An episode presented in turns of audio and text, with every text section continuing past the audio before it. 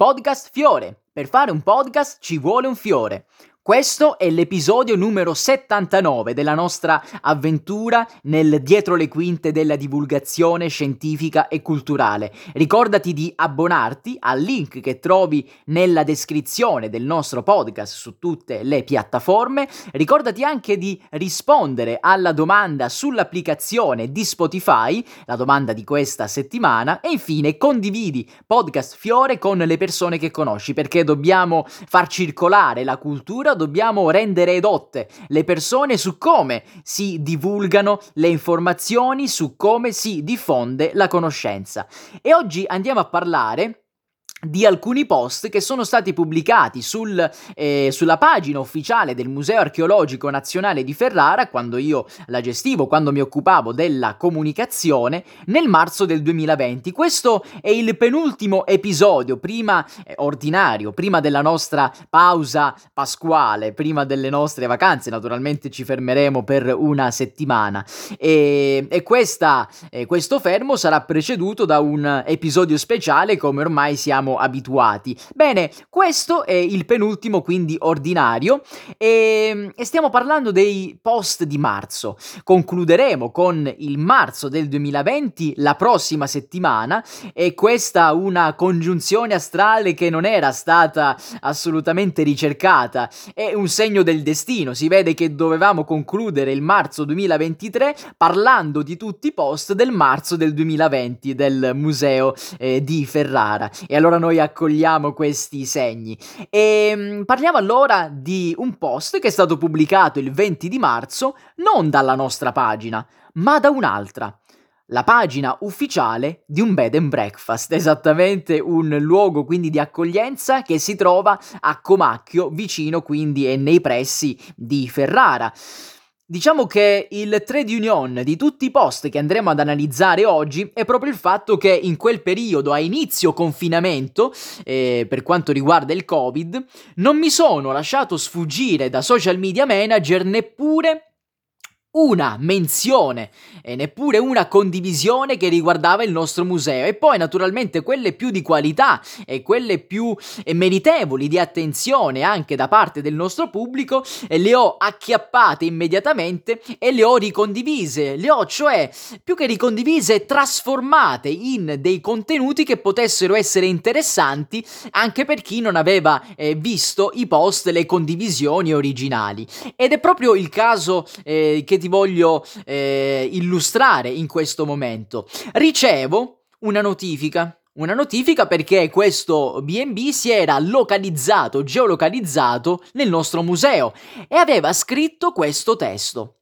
Mentre hashtag stai a casa, fatti un giro nel museo virtuale, eh, quando ho sbagliato, vabbè, di archeologia di Ferrara. Ci sono le opere dei miei antenati, gli Etruschi di Spina. Ci troviamo a Comacchio e ricordati anche la querelle tra Ferrara e Comacchio, della quale già abbiamo parlato per quanto riguarda Spina e i resti di Spina, dove devono essere conservati? Eh, solo a Comacchio oppure anche a Ferrara, nel museo di, del quale stiamo parlando da ormai eh, più di un anno. La Comacchio di 2500 anni fa. Vai sulle foto, clicca sul simbolo del collegamento e buona serata e subito di seguito ecco che è stato inserito il link eh, per andare a visualizzare un sito del quale già avevo parlato, tra poco eh, diremo qualcosa. Bene, facciamo intanto una considerazione relativamente alla comunicazione, perché di questo ci stiamo occupando, utilizzata all'interno di questo post. Eh, l'unico hashtag è stato quello molto in uso all'epoca, quello cioè relativo allo stare a casa, hashtag stai a casa, e, e poi non ci sono state altre menzioni, soltanto la geolocalizzazione sul nostro museo e poi il link. Ecco, il link è stato inserito nel corpo del testo e dunque risulta visibile per i visitatori di questo, eh, di questo luogo, quindi coloro che seguono tale pagina. Una scelta vincente oppure no? Probabilmente si poteva risparmiare e si poteva inserire direttamente il collegamento eh, senza lasciare visibile il link, sì perché si può permettere alle persone che si collegano su una pagina Facebook di cliccare cliccare su un collegamento costituito da una immagine dal titolo di quella pagina che poi si andrà a creare senza però far vedere anche l'indirizzo URL all'interno del corpo del testo che poi alla fine è stata la scelta che noi talvolta abbiamo cercato eh, di implementare ma mai abbiamo lasciato visibile eh, l'indirizzo anche nel testo. E poi, per quanto riguarda la risposta da parte del pubblico, non è stata così tanto eh, importante sulla pagina di questo BB Ponticello, però noi ringraziamo Ponticello per quale motivo? E non è un caso che sono stati loro a parlare del nostro museo, perché eh, questo BB ha come punto focale della propria offerta l'esplorazione, sì, l'esplorazione del territorio, l'avventura all'interno di eh, Comacchio, le valli di Comacchio e dei dintorni, quindi anche naturalmente le bellezze della vicina Ferrara. E quindi ecco perché proprio loro hanno deciso di parlare del nostro museo, ma parlarne come? Hanno condiviso la pagina del sito 3D Virtual Museum dedicata proprio al nostro museo. Già tempo fa ne abbiamo parlato in un nostro episodio e abbiamo anche rivelato chi eh, ha trasformato alcuni reperti di spina, circa una quindicina, in degli oggetti 3D, in degli oggetti quindi che si possono visualizzare, muovere, spostare, ci si può navigare dentro utilizzando un semplice collegamento al web. Quindi adesso non andiamo a parlare di questo sito, ma andiamo direttamente al post che io poi ho pubblicato e l'ho pubblicato il giorno successivo, il 21 di marzo. E ti leggo cosa ho scritto. Il B&B Ponticello, e l'ho taggato, di Comacchio, ci ricorda che è possibile ammirare molte meraviglie del Manfe, con l'hashtag, addirittura in 3D, comodamente da casa, un ottimo modo per trascorrere questo bel sabato di marzo un semplice testo, poche parole, anch'io solo un hashtag, l'hashtag relativo al Manfe, abbiamo taggato Ponticello e poi però direttamente il link, senza quindi renderlo visibile all'interno del nostro eh, testo. Esattamente lo stesso perché si parlava appunto eh, della pagina di 3D Virtual Museum, una pagina che noi, se ti ricordi, già avevamo condiviso eh, all'interno della nostra pagina ufficiale. E allora non c'era bisogno tanto di parlarne parlarne, di spiegare di che cosa si trattava. Già all'epoca avevamo utilizzato gli hashtag soliti del nostro museo, stavolta invece no. Bene, all'epoca abbiamo ricevuto una risposta maggiore, probabilmente perché era la prima volta che condividevamo quel contenuto con i nostri amici follower e anche perché abbiamo destato più curiosità, abbiamo spiegato di che cosa si trattava, reperti trasformati in 3D. E ricordati questo elemento del 3D perché tra poco ritornerà sorprendentemente in un altro post dello stesso periodo. Stavolta invece volevamo più che altro ringraziare il BB per l'attenzione che ci aveva consegnato e ricordare a coloro che ci seguivano che era possibile utilizzare appunto questa, eh, questa risorsa presente sulla rete. Noi però, grazie alle accortezze di cui già ti ho detto, abbiamo ricevuto una eh, risposta maggiore da parte del nostro pubblico rispetto al post originario. E adesso eh, cambiamo pagina, andiamo a parlare di un'altra cosa perché siamo arrivati al 19 di marzo del 2020. Sì, siamo tornati un po' indietro, ma perché stiamo parlando di un'altra situazione. E succede che il Ministero dei Beni e delle Attività Culturali e del Turismo, come si chiamava all'epoca, all'epoca, carica sul proprio canale YouTube un video, un video che si intitola Museo Archeologico Nazionale di Ferrara, hashtag io resto a casa, con l'hashtag inserito direttamente nel titolo del video. Diciamo che è una soluzione un po' triste, ecco, si trattava di un eh, filmato di un minuto e 20 secondi circa dedicato al nostro museo, un filmato che in realtà era stato già realizzato precedentemente con delle immagini anche potremmo dire di repertorio, non parlava di certo di quei mesi, eh, di quella situazione relativa al Covid, ma aveva l'obiettivo di mostrare la bellezza di questo museo e tutto ciò che si poteva fare al suo suo interno con anche il coinvolgimento di bambini, di ragazzi, di studenti.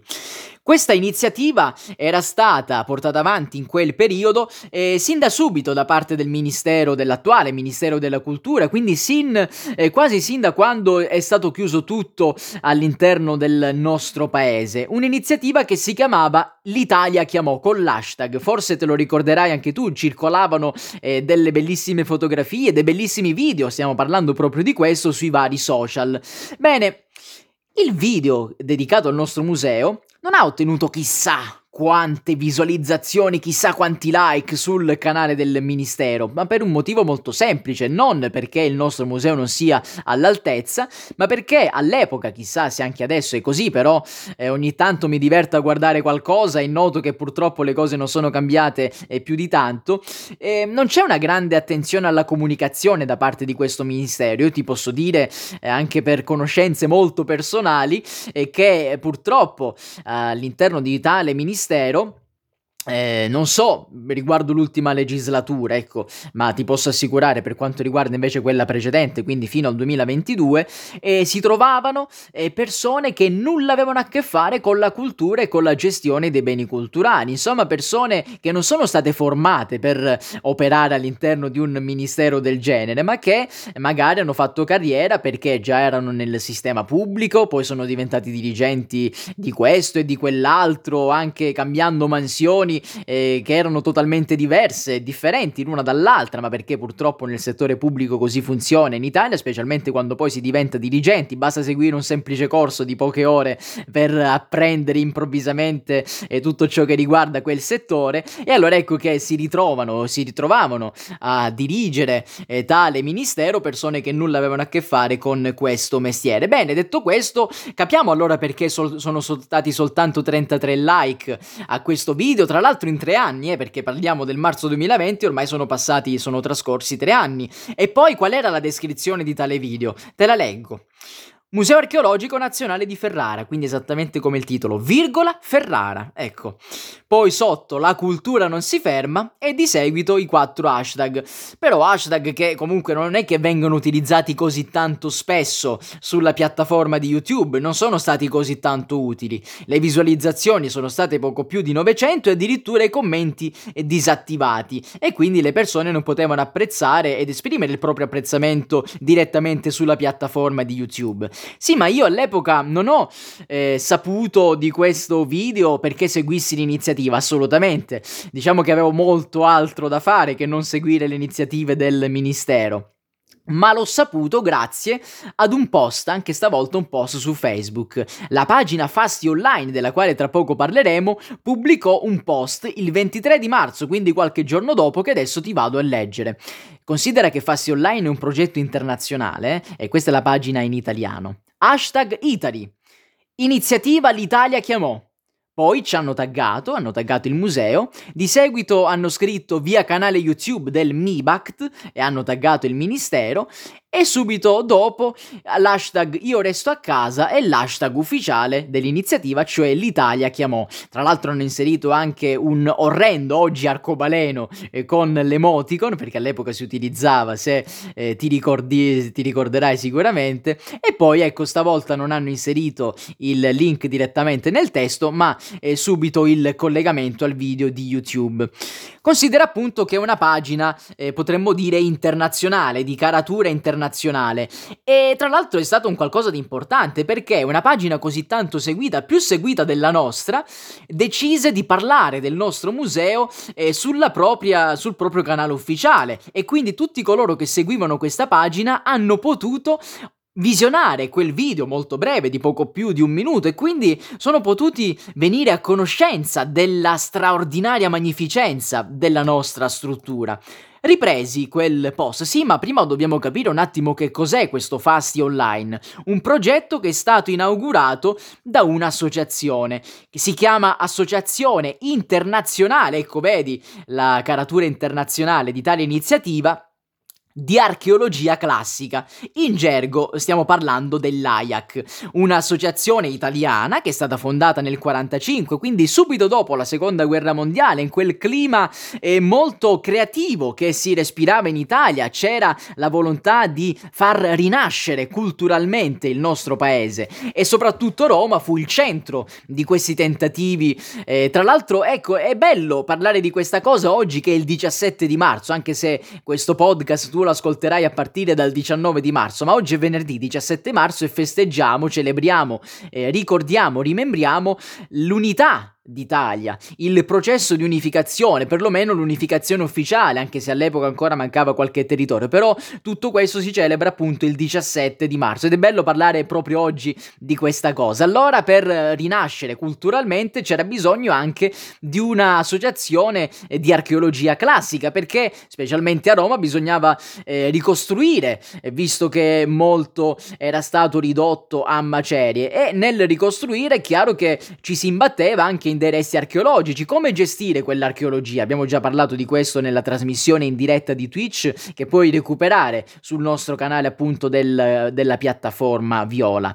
Però questa avventura era nata già a inizio Ottocento, era nata grazie a degli intellettuali che venivano dal nord Europa e che si riunirono a Roma per leggere dei classici e per esplorare le antichità anche dei rintorni di Roma e della campagna romana. Lì fondarono il Circolo degli iperborei romani erano un mitico popolo, gli Iperborei che veniva collocato ai confini del mondo abitato, quindi potremmo dire ai confini, oltre i confini della conoscenza e loro volevano proprio eh, ri, come dire, ricollegarsi ecco, a questa visione. E allora loro diedero il via a questo studio dell'antichità, a questa antica passione. E arriviamo alla fondazione della rivista Fasti Archeologici, fu fondata da Massimo Pallottino, eh, il, potremmo dire il fondatore fondatore dell'etruscologia moderna nel nostro paese, dello studio scientifico degli antichi etruschi. Ecco, eh, lui fondò questa rivista, una rivista naturalmente cartacea, siamo nel 1946, prima nel laboratorio abbiamo anche eh, visionato insieme la eh, copia della prima pagina, proprio del primissimo numero di Fasti, però tra gli anni 80 e gli anni 90 qualcosa è cambiato, sì perché ci sono state delle difficoltà eh, delle difficoltà che ti potrai immaginare eh, dovute all'aumento dei costi della carta, tempi lunghi di edizione, eccetera. Insomma, questa rivista non poteva più essere stampata, terminò la propria esistenza, ma si trasformò in, un, in una rivista online. Ecco che nacque Fasti Online, una rivista tra l'altro dal sapore eh, molto più internazionale rispetto a quella eh, di prima. E siamo arrivati quindi alla pagina che ci ha condiviso un progetto, quello di Fasti Online, che viene realizzato anche in collaborazione, pensa, per farti capire l'importanza di quello che è successo, in collaborazione con una università texana. Stiamo parlando dell'Università di Texas a Austin. Ed esiste un centro all'interno di questa università che si chiama Centro per lo studio dell'Italia antica che ha l'obiettivo di promuovere l'educazione, eh, potremmo dire interdisciplinare, la ricerca nel mondo dell'archeologia per quanto riguarda eh, alcuni periodi ben precisi del nostro passato, parliamo di eh, periodi avanti Cristo, e, e sono obiettivi di alta formazione universitaria, anche potremmo dire formazione post-universitaria. E questo centro, tra l'altro, aiuta la eh, realizzazione di scavi, di studi all'interno del nostro paese e stabilisce delle relazioni eh, molto interessanti eh, tra gli Stati Uniti e altri paesi, però il, dire, lo scopo è focalizzato proprio sull'Italia. Noi siamo al centro, evidentemente, di questa storia e dunque anche al centro di questi studi. E l'ultima cosa che ti voglio dire a riguardo, il progetto di Fasti Online è stato avviato anche con il supporto di una potremmo dire di una fondazione, un istituto tra i più importanti al mondo e che eh, fornisce dei finanziamenti a coloro che studiano le scienze umane. Stiamo parlando del Packard Humanities Institute. Ecco, proprio loro hanno permesso la realizzazione e la fondazione di questo vanto italiano nel mondo. E arriviamo allora al post che io pubblicai esattamente il giorno dopo, il 24 di marzo. Ti leggo il testo. Una grande vetrina per il mafia adesso capirai anche il perché. Hashtag Fasti Online, progetto dell'Associazione Internazionale di Archeologia Classica e del Centro per lo Studio dell'Italia Antica dell'Università del Texas a Austin, ha promosso sulla propria pagina il nostro video di presentazione del MIBACT.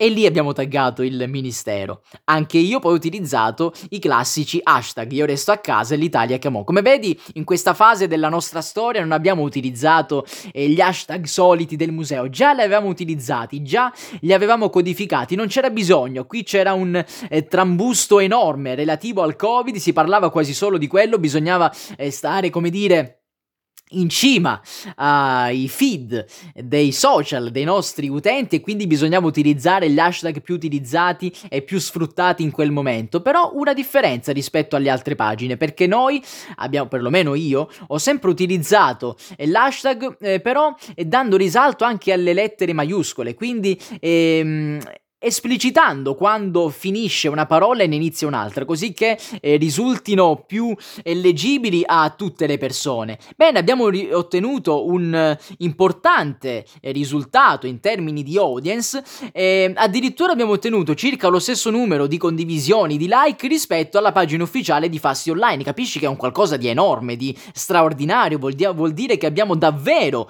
eh, bucato lo schermo e coinvolto eh, coloro che ci seguivano noi che eravamo meno seguiti rispetto a loro.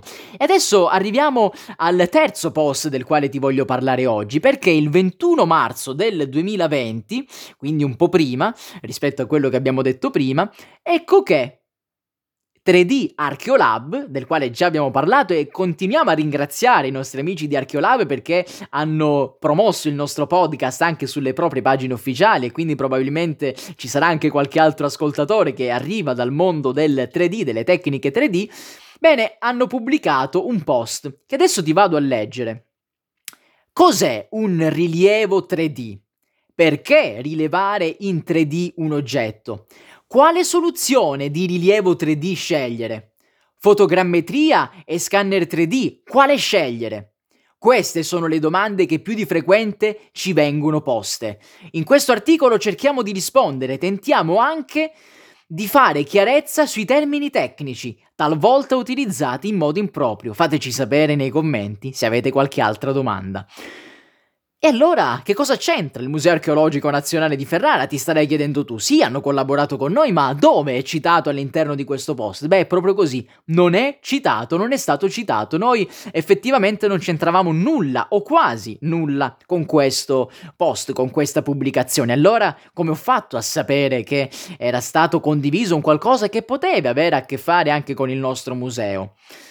Andiamo nei commenti e scopriamo che un signore ha commentato l'immagine che era stata allegata, o meglio, non è stata allegata un'immagine, ma il collegamento alla pagina del sito di 3D Archeolab, naturalmente anche una immagine di copertina, e questa immagine, come ha scritto questo signore, era un bel cratere greco. Greco? Mm, sì, ma ecco qua che allora L'autore del post 3D Archeolab risponde è esposto al Museo Archeologico Nazionale di Ferrara. Sì, è italiano, alla fine si trova in Italia, si trova a Ferrara. Loro hanno trasformato in 3D questo cratere che può essere visitato, può essere, come dire, osservato, ammirato proprio su quel sito del quale ti ho ricordato prima l'esistenza. E allora, grazie alla menzione che questa pagina ha effettuato nel commento, io sono venuto a conoscenza di questa pubblicazione. Il commento, tuttavia, non, ri- non risaliva al giorno stesso, cioè al 21 marzo, ma qualche giorno dopo, cioè al 26 marzo del 2020. E allora poi io mi sono preso un giorno per eh, osservare bene quello che era stato pubblicato, per studiarmi bene i contenuti proposti e il giorno dopo, il 28 marzo, sempre al solito orario, era un sabato, erano circa le 11 e mezza della mattina, ho pubblicato lo stesso contenuto, ma in maniera diversa, adesso ne parliamo. Ti leggo il testo che ho allegato. Cos'è un rilievo 3D? Guardate cosa è stato fatto al Manfe, mentre il laboratorio 3D Archeolab, taggato, ci spiega come funziona. Due punti e ho inserito il link. Subito dopo, siccome era da tanto che non li utilizzavo, ho anche aggiunto i classici hashtag dei nostri, del nostro museo. Ma la condivisione l'ho effettuata in maniera diversa. Perché? Non ho eh, inserito direttamente il collegamento nel post, ma ho pubblicato delle immagini e quindi il testo che ti ho letto era un testo allegato di presentazione alle due immagini che ho aggiunto e quindi non c'era nessun link. Il link lo aggiunto direttamente nel corpo del testo perché siccome eh, con eh, la modalità precedente che abbiamo utilizzato nel periodo soprattutto del covid quindi inizio 2020 un po' erano calate le interazioni visto, il, visto quello che stava succedendo a livello internazionale ho provato a ripetere quello che comunque abbiamo già fatto nelle, mm, praticamente negli ultimi mesi, nell'ultimo periodo del 2019. Cioè, visto che questa maniera prima aveva iniziato a calare di funzionalità, funzionava di meno, e allora abbiamo provato la modalità successiva, tu lo sai che queste non sono scienze esatte, quindi bisogna per forza anche adeguarsi a eh, quelli che sono le tendenze del momento sui social, proviamo a ritornare a come facevamo prima, proviamo cioè a pubblicare le immagini e poi, se dobbiamo aggiungere un link, lo aggiungiamo nel corpo del testo. Bene, in questo caso abbiamo ricevuto ancora più eh, risposte positive noi rispetto invece alla pagina ufficiale di 3D Archeolab e si vede allora che ha colpito particolarmente l'attenzione questo contenuto. In effetti già avevamo parlato di queste persone che avevano aiutato il museo ad esplodere anche online con queste eh, scansioni in 3D, ma stavolta avevamo condiviso un'altra cosa, cioè il contenuto che ci parlava di come venivano realizzate appunto eh, queste tecniche, una pagina insomma eh, di, eh, come dire, di chiarimenti a riguardo. E quali erano queste due immagini che ho condiviso? L'immagine di copertina dell'articolo, perché era proprio il cratere greco eh, custodito, uno dei crateri custoditi all'interno del nostro museo, e poi, sempre da quell'articolo, ho pubblicato un'altra immagine che era stata scattata all'interno del nostro museo. Non c'era scritto Museo Archeologico di Ferrara, eh, ma l'ho riconosciuta subito perché ho immediatamente capito che gli ambienti erano esattamente quelli del museo, ho anche capito la stanza, la sala, dove si vede praticamente questo operatore che scannerizza. Eh, proprio uno di questi vasi. E adesso andiamo all'ultimo step di questo nostro episodio. Come vedi, un viaggio eh, contro il tempo all'interno di quello che è stato pubblicato in, un, in, una fase specifica del nostro passato sulla pagina del museo. Siamo arrivati al 29 marzo del 2020 e che cosa succede? Succede che eh, vengo a conoscenza eh, di un articolo che era stato pubblicato su estense.com dedicato proprio a quello che si poteva vedere in Emilia Romagna, ma da un punto di vista virtuale. Il titolo di questo articolo era Un viaggio virtuale in Emilia Romagna e io ho scritto naturalmente un testo di presentazione che adesso ti vado a leggere. Il museo archeologico in prima linea, gli Etruschi di Spina sono pronti per la tua visita virtuale. Solo un testo, nessun hashtag, niente di niente, come vedi abbiamo sempre cercato di innovare, di tentare qualcosa di nuovo e poi Subito dopo ecco il collegamento per questo articolo. Tra l'altro un post il nostro che anche stavolta ha ricevuto un'ottima risposta da parte del pubblico. Si vede che sta- abbiamo ingranato bene, ecco, eh, per quanto riguarda la comunicazione nel periodo del Covid. Tuttavia, questo articolo risulta abbastanza problematico se lo andiamo ad analizzare. Ti leggo il sommario. In rete il percorso Emilia-Romagna a casa tua, con tante meraviglie da ammirare e scoprire senza muoversi di casa. Diciamo un percorso che è stato promosso dalla regione Emilia-Romagna inserito all'interno del portale, quello che viene chiamato il blog ufficiale del turismo in questa regione, che si chiama Travel Emilia Romagna, un sito dove quindi era disponibile il link eh, che si chiamava proprio come il progetto l'Emilia Romagna a casa tua e lì era possibile appunto eh, navigare in maniera virtuale nelle bellezze più importanti di questa regione. E arriviamo al punto in cui nell'articolo si parla del nostro museo. Io avevo quindi visto che si parlava del museo e naturalmente ne ho approfittato eh, per, eh, senza taggare estense.com, eh, perché come ti ricorderai non si sono dimostrati sempre molto amichevoli eh, per eh, coloro che cercavano magari anche di fargli pubblicità, di ringraziarli per qualcosa che avevano fatto e quindi non ce n'era il bisogno, non, non avrebbero eh, saputo rispondere a dovere, secondo il sottoscritto. Ehm qual è il problema con questa comunicazione che hanno fatto? Il problema è che intanto hanno preso semplicemente delle descrizioni eh, che si trovano in rete, che ci parlano di questo museo, alcune anche direttamente dal sito ufficiale, cosa eh, giusta, ma non le hanno tradotte. Ecco, quando si fa divulgazione, quando si fa giornalismo, e la divulgazione è sempre giornalismo, eh, bisogna tradurre dall'italiano all'italiano, bisogna spiegare quello che eh, gli studiosi eh, descrivono con termini tecnici in maniera più semplice per le persone comuni. Qua non è stato fatto, si parla eh, di vasi con termini tecnici senza spiegare che cosa fossero questi vasi, si entra troppo nello specifico con date, eh, nomi, eccetera, eccetera, cose che non servono, ma la cosa più importante e più grave è che che si fa riferimento alla visita virtuale che si può effettuare ehm, all'interno di questo nostro museo anche dal sito ufficiale del nostro museo, una visita di cui già abbiamo parlato per esempio con Google Arts and Culture. Sì, ma non c'è il link, cioè c'è scritto vai sul sito internet del museo eh, però questo sito non viene allegato, poi clicca sulla pagina visita virtuale, eccetera, eccetera. Ok, vai, clicca, sposta il mouse, c'è scritto addirittura ma allora vuol dire che devo uscire da questo articolo, cercarmi io il sito del museo ed effettuare questa visita virtuale. Sarebbe stato molto più comodo ev- evidentemente inserire tutto direttamente in questo articolo di giornale. E detto questo, allora ti do appuntamento alla prossima settimana con l'ultimo episodio ordinario del nostro podcast prima della pausa pasquale.